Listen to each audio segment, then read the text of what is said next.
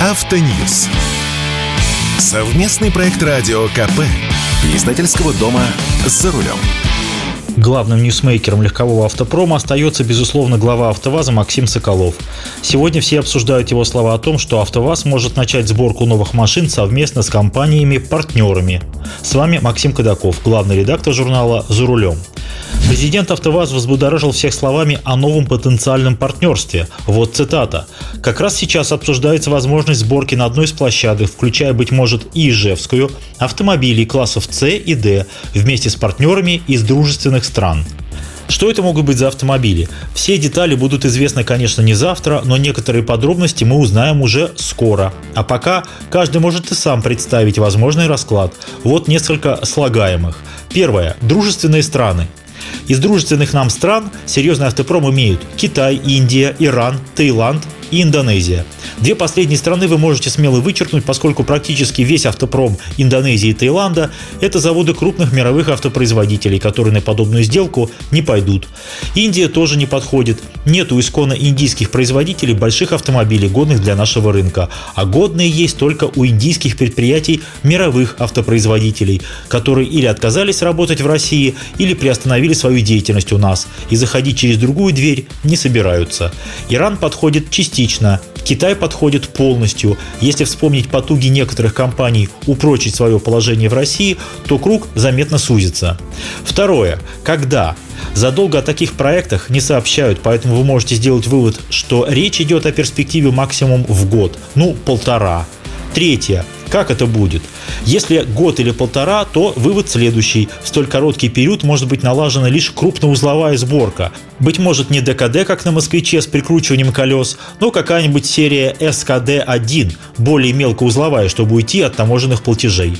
Затем, если бизнес-кейс окажется выгодным, локализацию можно усилить вплоть до штамповки кузовных панелей, сварки окраски кузовов, а также производства в России некоторых компонентов из числа некритических. Четвертое. Где? Это зависит от ответов на предыдущие вопросы. Это может быть и Тольятти, основной конвейер АвтоВАЗа, и Ижевск, где есть полный цикл, включая прессовое производство, сварку и окраску. Ижевский автозавод остановлен, Веста там больше не выпускается, так почему не использовать площадку? Пятое. Это все-таки будут лады или не лады. Возможны оба варианта. Контрактная сборка машин для кого-то или выпуск автомобилей под своим брендом. Опять же, как в случае с «Москвичом» и его партнером китайским «Джаком». Самые сообразительные могут сопоставить эти простые факты и довольно точно предсказать кандидатов на производство, хотя не исключен и нулевой вариант. Ситуация меняется очень быстро. К слову, подобные бизнес-кейсы просчитываются и с другими производителями, имеющими свои заводы в России, а не только с АвтоВАЗом. Если же говорить о собственных разработках ВАЗа, то планы принципиально не изменились. В марте будет перезапущена Веста на конвейере в Тольятти, сейчас идет отладка производства. В мае возобновят выпуск 16-клапанного мотора для переднеприводных машин. Его будут устанавливать и на Гранту, и на Весту. Остается уверенность в том, что в 2024 году все-таки запустят в производство новую модель класса «Б», которую можно условно назвать новой Грантой. У этой машины будет другое имя, и она будет заметно крупнее Гранты. Наконец, через три года должен появиться переднеприводный кроссовер на базе Весты. Что дальше? А дальше загадывать пока нет смысла. Жизнь теперь настолько динамична, что все может поменяться и не раз. В любом случае АвтоВАЗ остается основным производителем легковых автомобилей в России. В следующем году завод выпустит от 400 до 500 тысяч новых машин, а его рыночная доля достигнет 50%, а может быть и больше. Конечно, снизу его будут поддавливать китайские производители, а дополнять эту картину яркими и необычными красками станет альтернативный ввоз, который называют параллельным импортом. Вести к нам будут разные машины, но в небольших объемах. В сумме это будет 10, 20, ну 30 тысяч машин в год, едва ли больше.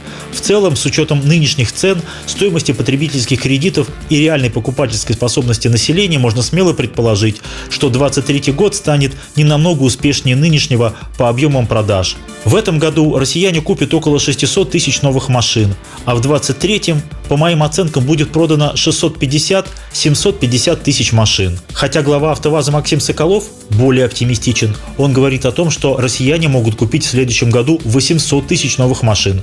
Что ж, посмотрим, кто точнее оценивает перспективы нашего рынка. Если Максим Соколов окажется ближе к истине, я нисколько не расстроюсь. Я буду даже рад. С вами был Максим Кадаков, главный редактор журнала «За рулем». И не унывайте, еще поездим и на новых «Ладах», и не только на них. Автоньюз. Совместный проект радио КП. Издательского дома «За рулем».